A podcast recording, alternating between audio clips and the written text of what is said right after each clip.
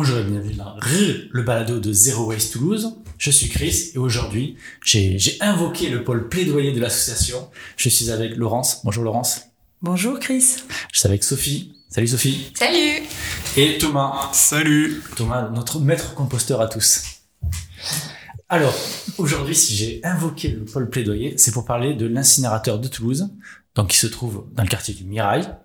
Et en fait, il y a un problème avec l'incinérateur du Mirail, qui a un certain âge. Vous allez me dire, il a quel âge à peu près ? Il a plus de 50 ans. D'accord. Donc c'est un vieux bébé. Voilà. Donc l'incinérateur qui est, comme son nom l'indique, chargé d'incinérer les déchets ménagers de... Alors c'est quelle partie de Toulouse ? C'est pas tout Toulouse ? Techniquement, si. En fait, il incinère tous les déchets de la commune de Toulouse et de quelques autres communes autour. D'accord, mais tous les déchets de la ville de Toulouse sont brûlés à l'incinérateur. D'accord. Et quel est le problème, dites-moi, avec cet incinérateur ? Alors cet incinérateur, comme l'a dit Thomas, il est un petit peu vieux et il va falloir le rénover pour qu'il soit aux normes, pour qu'il continue de fonctionner. Et c'est donc en ce moment que est décidé les montants investis qui sont absolument colossaux pour la rénovation de cet incinérateur. On parle d'une enveloppe de 150 millions investis par les différentes collectivités. Et nous, chez Zero Waste à Toulouse, il nous semble important dans ce moment d'expliquer pourquoi l'incinérateur n'est pas la bonne idée, comme on peut le faire croire pour la gestion des déchets, et quels sont les problèmes liés à ce mode de fin de vie des déchets. Et on voudrait aussi en profiter pour dire tout ce qu'on pourrait faire avec 150 millions d'euros en termes de prévention et quelque chose beaucoup plus efficace pour la planète. Ok, alors cet incinérateur, donc tu me dis qu'il est vieux, une cinquantaine d'années. Je connais pas l'âge moyen des incinérateurs, mais vous me dites qu'il est pas aux normes. Très bien. En termes de capacité, est-ce que par rapport à la quantité de déchets qu'il doit incinérer, est-ce que finalement il tient la charge ou pas ou... Alors il est globalement très gros. Donc c'est parmi les plus gros en France, c'est le plus gros dans toute la région Occitanie et en fait il est trop gros par rapport aux besoins. Sachant qu'il y a deux incinérateurs sur Toulouse, il n'est pas le seul et lui il est déjà gros, donc avec les deux en fait on est largement en surcapacité. Donc il n'y aurait pas de souci particulier à réduire sa capacité. C'est pas ça le problème quelque part. D'accord. Et par contre il y a une chose, cet incinérateur donc, il brûle des déchets et par contre il fournit aussi de l'énergie, plutôt de la chaleur au quartier du Mirail, il me semble. Oui, c'est vrai. Et alors du coup c'est trop bien. Alors déjà, c'est même pas que au quartier du Mirail, hein, ça va au-delà du quartier du Mirail, donc c'est sur plusieurs quartiers de Toulouse et même jusqu'à Rangueil. Et effectivement, c'est une façon de, on va dire, de tirer quelques bénéfices de ce mode de traitement des déchets. Attends, tu me dis qu'il y a une machine qui avale mes déchets et qui me fournit de la chaleur, moi je suis content, je trouve ça génial. C'est vrai, non, mais on peut pas nier le fait qu'il y a quelques avantages, on va dire, sauf que, évidemment, il y a des aspects négatifs quand même. Le premier étant que, en fait, il ne tire que quelques miettes d'énergie en incinérant les déchets par rapport à la quantité d'énergie énorme qui a été nécessaire pour les produire, les transporter, les consommer et au final les détruire. D'accord. Donc sa rénovation, c'est inéluctable. Oui, c'est inéluctable. Donc là, il pourra pas dépasser 2030 et il faudra qu'il y ait une solution d'ici là, quoi. Et alors, du coup, quelles sont les possibilités qui sont offertes ? C'est rénovation, c'est en faire un autre et du coup celui-là, je sais pas, l'éteindre, le jeter, enfin, ou c'est encore peut-être autre chose ? Bah en fait, tout est possible.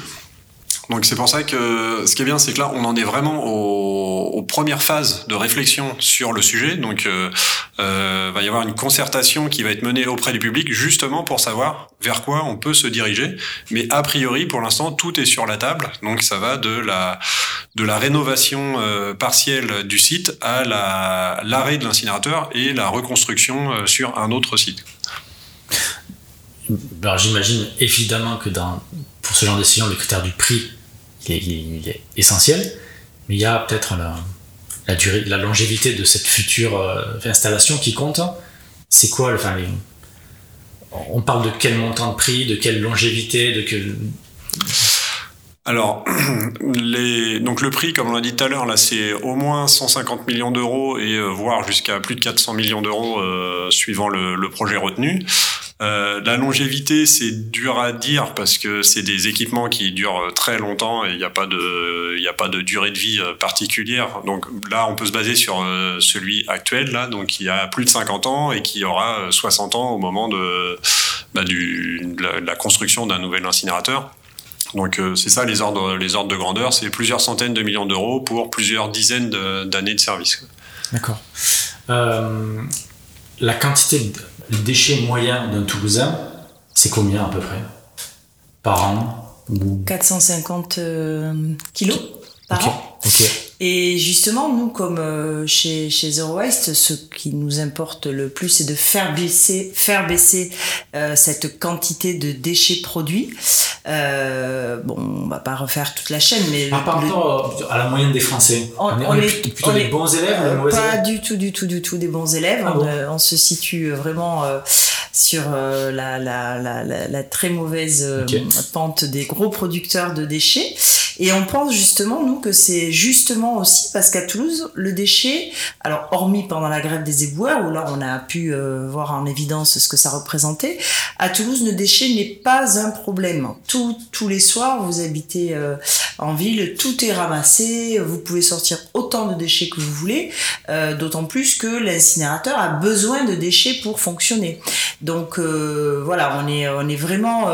donc puisqu'il n'y a pas de problème pour produire du déchet, qu'il est gentiment évacué pendant qu'on dort et que ça va continuer avec un super incinérateur, on pense aussi que ça incite le Toulousain à produire toujours plus de déchets. C'est aussi pourquoi l'incinérateur est un ennemi pour nous dans la démarche de l'évitement et de la réduction des déchets. Effectivement, tu l'as dit, il y a quelques semaines, il y a eu une grève des éboueurs un arrêt de la collecte à Toulouse pour des raisons sociales. Donc une grève qui a duré quelques semaines. Et ça a suffi à mettre en évidence effectivement un certain nombre de déchets qui s'accumulaient. Ça dépendait des quartiers évidemment, mais du coup c'est vrai que tu as raison. Le déchet ménager à Toulouse, c'est pas un sujet en fait. C'est pas comme des villes où parfois on entend beaucoup parler comme Marseille où il y a des grèves très régulières parce que ça se passe pas très bien. Une des solutions, j'ai envie de dire, c'est tout bête, c'est peut-être juste de réduire ces déchets en fait. Oui. Ça n'empêchera peut-être sans doute pas qu'il faudra rénover l'incinérateur. Oui, mais nous on se bat pas contre une part de nos déchets doit partir à l'incinérateur. On pense que de toute façon c'est l'alternative étant la décharge.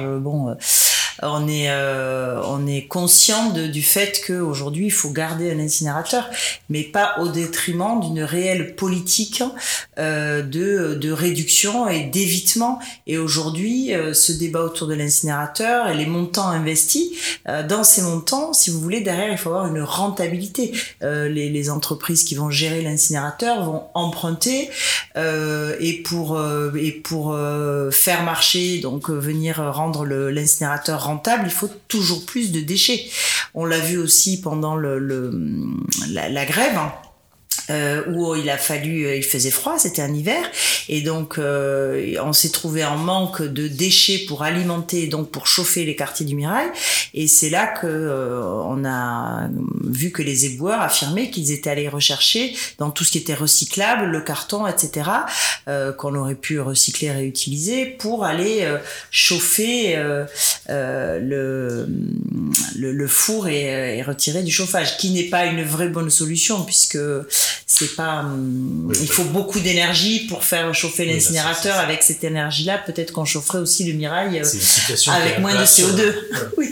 Non, c'est un peu absurde la situation. Okay. Et on veut profiter de ce débat aussi justement pour faire comprendre l'absurdité et tout ce que ça signifie un incinérateur, parce qu'aujourd'hui pour beaucoup si on se pose pas vraiment la question, et c'est vrai que un incinérateur en soi, merci à tous ceux qui nous écoutent aujourd'hui, c'est pas quelque chose de très sexy, très attrayant, Et si on réfléchit justement à tous ces tenants et aboutissants et qu'on voit les aberrations dans lesquelles ça nous mène, on est voilà, et on veut ce moment de prise de parole pour expliquer, que les gens comprennent bien ce que ça signifie incinérer ces déchets.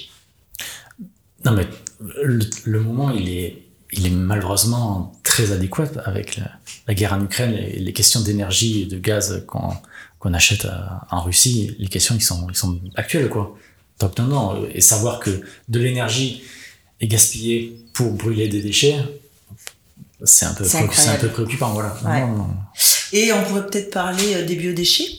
Oui, parce que 30% de nos poubelles sont donc des biodéchets. Voilà. En plus, il y a effectivement, il y a beaucoup de choses qui ne devraient pas, dans tous les cas, finir incinérées. Alors même si on imagine que l'incinération, ça peut être un bon moyen de traiter certains types de déchets, il y en a un grand nombre qui n'ont strictement rien à faire dans un incinérateur. Notamment les biodéchets, donc c'est-à-dire tous les déchets de cuisine, de table, voilà, toutes les épluchures, les légumes, etc. Proportion c'est 30% okay. Des poubelles. D'accord. 30% de ce qui est incinéré, c'est des déchets de cuisine, de table, sachant qu'ils sont constitués en plus principalement d'eau. Donc on brûle de l'eau. Hein. Il faut vraiment se rendre compte de ça. Donc là, c'est là où on se rend compte que l'incinération, c'est juste un moyen de faire disparaître des déchets. C'est pas un moyen de produire de la chaleur. C'est pas du tout ça, parce que sinon, ça serait vraiment pas efficace.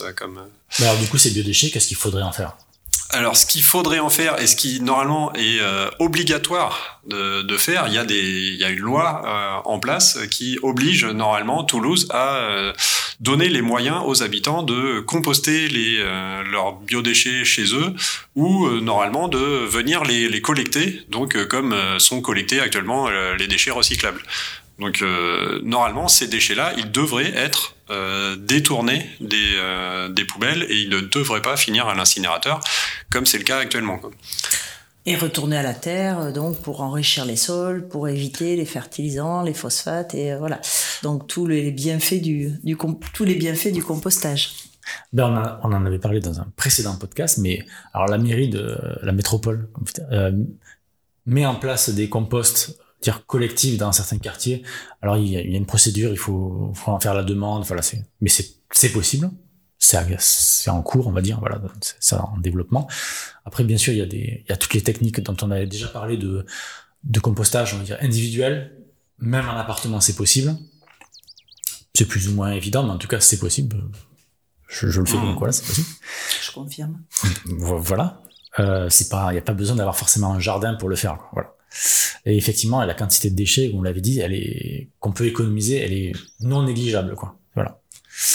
Et un apport non négligeable aussi d'enrichissement de la terre, si tout le monde compostait. Après, le problème, c'est que malgré toutes ces solutions qui peuvent exister actuellement, il y a quand même beaucoup de gens qui n'auront pas la possibilité de composter chez eux ou de faire du lombricomposteur ou même qui ne souhaiteront pas le faire. Tout le monde n'a pas envie d'avoir des vers de terre dans sa cuisine. Et dans ce cas-là, normalement, c'est Toulouse qui devrait mettre en place une collecte, donc venir collecter les déchets. Après il peut exister plein de différentes façons de le faire. Sur Toulouse on a les alchimistes qui viennent collecter en vélo chez les restaurateurs, donc voilà, on peut imaginer tout un tas de solutions, mais en tout cas ça devrait être mis en place, sachant que effectivement ça a un coût. Faut pas le nier, mais d'un autre côté, ce qu'on voit actuellement, c'est que l'incinération, elle aussi, elle a un coût très élevé, quoi. Et collecter des déchets est un coût, donc c'est tant de déchets qu'il y a de moins à collecter. Enfin, on peut voir ça aussi comme ça.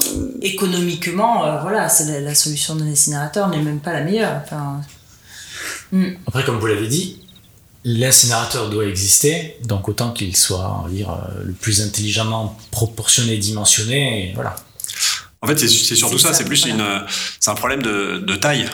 Là, il est trop gros actuellement, donc on est obligé de l'alimenter. Voilà, ça incite à continuer à produire toujours autant de déchets, sans parler d'augmenter la quantité. Mais voilà, ça incite pas à la réduire en tout cas. Et nous, ce qu'on voudrait, ça serait que l'incinérateur, il soit réduit, sa capacité soit réduite, pour imposer quelque part la mise en place de solutions pour réduire nos déchets, quoi. C'est ce qui s'est fait dans d'autres villes, d'ailleurs. C'est ce qui s'est fait ailleurs, c'est ce qui s'est fait à Besançon, voilà. Où là, la municipalité a décidé de limiter la capacité de l'incinérateur. Elle s'est donné ça comme objectif, de fermer la moitié de l'incinérateur. Et du coup, elle a mis en place les moyens nécessaires pour arriver à réduire la quantité de déchets. Et au final, elle a effectivement réussi cette année à fermer un des deux fours de l'incinérateur. J'ai l'impression qu'on cite toujours Besançon comme les bons élèves de la France. Parce que c'est les très bons élèves de la France. Hein. C'est sûr que c'est vraiment l'exemple parfait. C'est ça. Nous, on pense que c'est une politique globale de diminution des déchets, dont l'incinérateur fait partie. Et il y a plein comme ça d'outils, il y a plein de choses à mettre en place qui sont en plus assez faciles, qui nous sembleraient moins coûteux que ces 150 millions d'euros mis sur l'incinérateur. Et voilà, c'est ce pourquoi on a décidé cette année au pôle plaidoyer d'orienter tous nos messages autour de ce sujet de l'incinérateur. Ça me fait penser au problème des autoroutes où en fait quand une autoroute est engorgée, il suffit la politique qu'on pense c'est il faut faire une autre voie.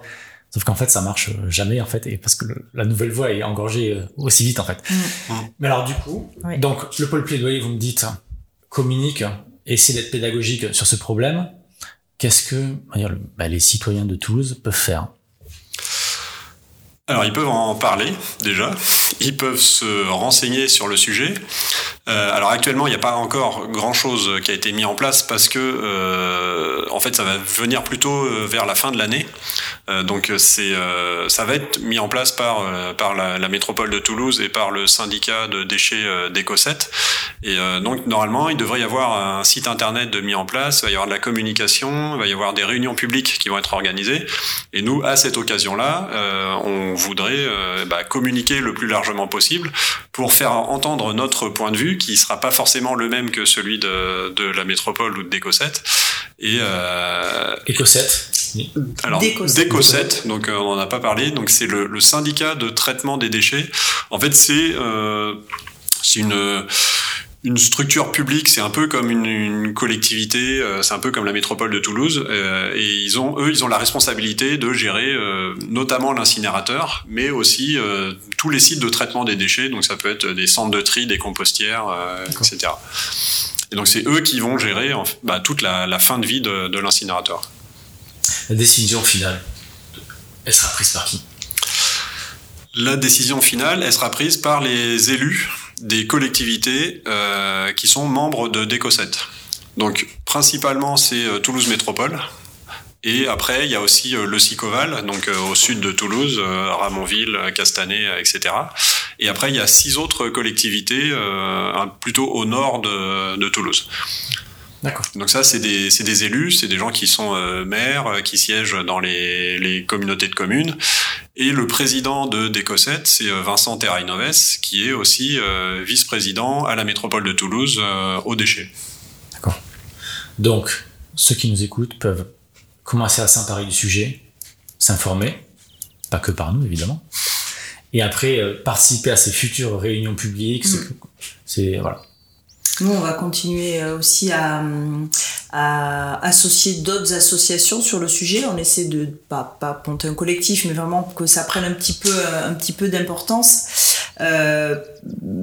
Déjà porter à la connaissance de maximum d'associations et de personnes, le sujet, parce qu'il sera pas au cœur, il y aura pas des unes de la dépêche tous les jours sur le sujet. Donc voilà, nous ce qu'on veut déjà, c'est faire du bruit, motiver d'autres associations aussi pour venir avec nous, et parce qu'une fois que les gens ont compris un petit peu les enjeux, ça fait bouger, voilà. On l'a dit, 150 millions d'euros, c'est quand même nous qui payons. Donc on a un peu d'autres mots à dire. Ok, merci. Est-ce que vous avez quelque chose à ajouter ? Non.